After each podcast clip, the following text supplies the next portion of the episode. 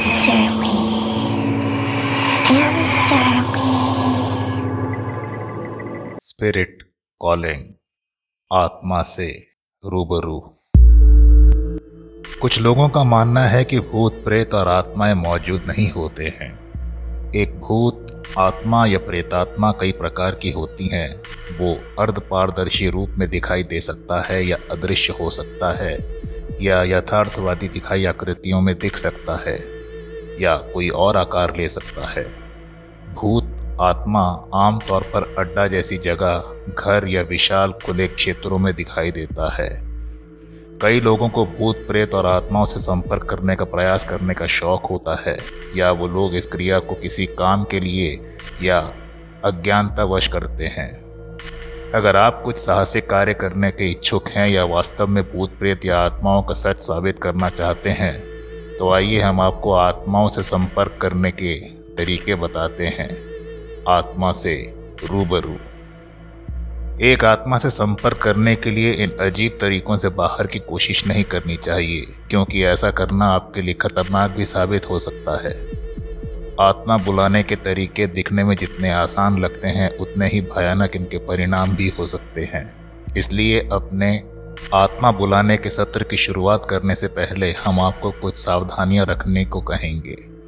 आप आत्माओं की दुनिया से संपर्क करने की कोशिश करते हैं तो आप द्रोही या विपरीत संस्थाओं के संपर्क में आ सकते हैं। इसलिए इन आत्माओं से बात करने का प्रयास करने से पहले नकारात्मक ऊर्जा के खिलाफ अपने मन को मज़बूत करना बहुत महत्वपूर्ण है। ब्रह्मांड की प्रार्थना ज़रूर करें और प्रार्थना करें कि वो द्रोही या विपरीत आत्माओं के खिलाफ आपको संरक्षण दे। आप कल्पना करें कि आप श्वेत प्रकाश का एक स्तंभ हैं जो कि कमरे में रोशनी फैला रहा है। ये दृश्य नकारात्मक संस्थाओं को हतोत्साहित करेगा। मानसिक रूप से सकारात्मक आत्माओं के साथ संवाद स्थापित करने के लिए, उन्हें आकर्षित करने के लिए उनमें रुचि व्यक्त करें। आप एक विशेष भावना से आत्मा से संपर्क करने की कोशिश कर रहे हैं तो मृतक की आत्मा को बुलाने के लिए आत्मा के आकर्षण की वस्तु का पता लगाएँ। ऐसी वस्तु जिससे मृतक प्यार करता था, आपको उन्हें आकर्षित करने के लिए एक आकर्षण की आवश्यकता होगी। आभूषण, नोटबुक या पत्रिका, फोटोग्राफ या एक प्यारी किताब, शराब और ड्रग्स आपके निर्णय को प्रभावित कर सकते हैं। और नकारात्मक आत्माओं के सामने आपको कमज़ोर कर सकते हैं। साथ ही कुछ लोगों का मानना है कि नशे में धुत, हानिकारक संस्थाओं को आकर्षित कर सकते हैं। जो लोग इसमें शामिल हैं, ध्यान रहे, आपका कोई भी दोस्त किसी भी शराब या नशीले पदार्थों के प्रभाव में सत्र में भाग ना लें।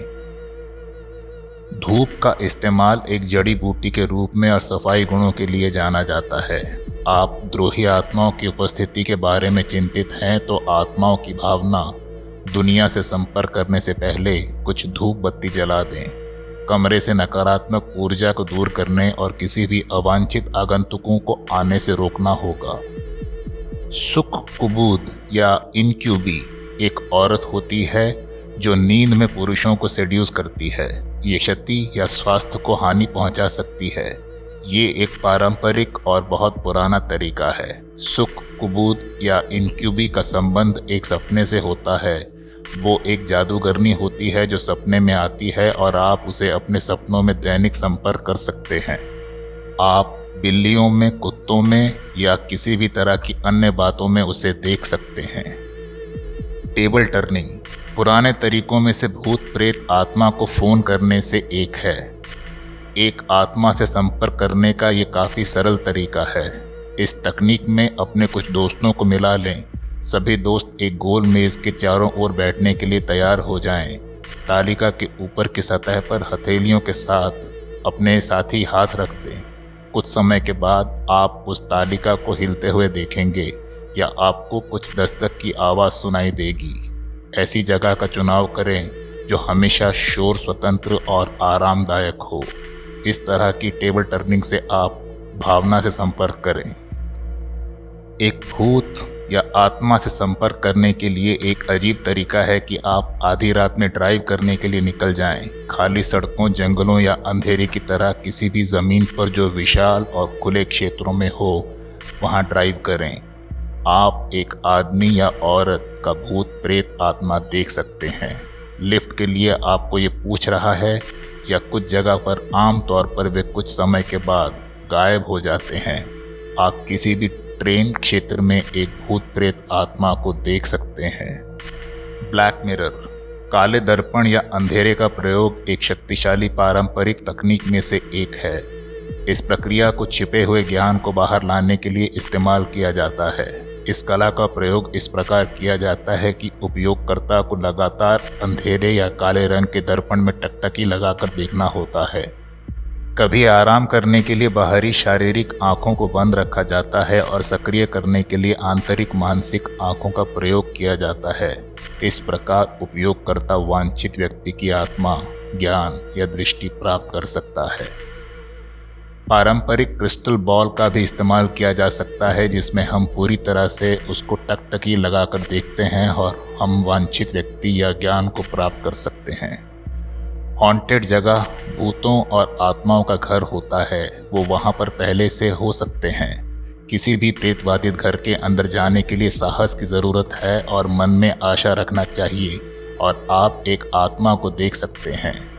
उन्हें बाहर आने में मदद करने के लिए प्रयास करें। अगर आपको कुछ मिला है तो आप दस्तक दें या अपने शरीर को छूकर देखें, या किसी भी प्रकाश, स्ट्रीम या आवाज़ हो तो उस भाग पर ध्यान केंद्रित करने की कोशिश करें तो आप एक आत्मा से संपर्क कर सकते हैं। चैनलिंग तरीका है जिसके द्वारा आप ध्यान के माध्यम से एक आत्मा से संपर्क कर सकते हैं। बस आपको ये यकीन करना पड़ेगा कि वो मौजूद है। आप एक मोमबत्ती के साथ एक अंधेरी जगह में बैठें। कमरे में शोर नहीं हो और कमरा स्वच्छ होना चाहिए। फर्श पर शराब की कुछ बूंद डाल दें और लगभग 20 मिनट के लिए ध्यान करें। आत्मा से संपर्क हो जाएगा। क्विज बोर्ड जो आत्माओं या भूत को बुलाने के लिए प्रयोग किया जाता है, ये एक ऐसा बोर्ड होता है जिस पर अक्षर ए से जेड आंकिक शून्य से नौ। हाँ नहीं, नमस्ते, अलविदा। और चाँद सूरज की तरह की कुछ अन्य प्रतीक और सितारे अंकित होते हैं। ये एक भूत संपर्क करने के लिए सबसे डरावने विधि से एक है। ये माना जाता है कि अगर आप लगातार आधी रात में दर्पण पर टकटकी लगाकर देखें तो आप वहाँ एक भूत आत्मा को देखने की संभावना बना सकते हैं।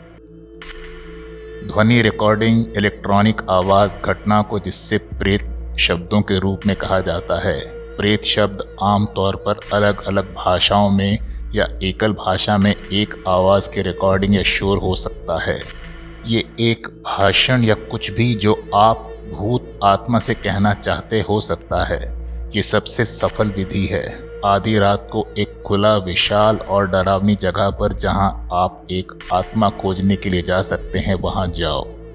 अपनी हथेली बाहर लेकर उस पर पूरी तरह से ध्यान केंद्रित करें। इसे निकायों ऊर्जा कहते हैं। आपको अपनी हथेली पर गर्म या ठंडे का महसूस होगा। कभी कभी आप किसी रोशनी को भी देख सकते हैं, या आपको धक्का या झटका महसूस होता है।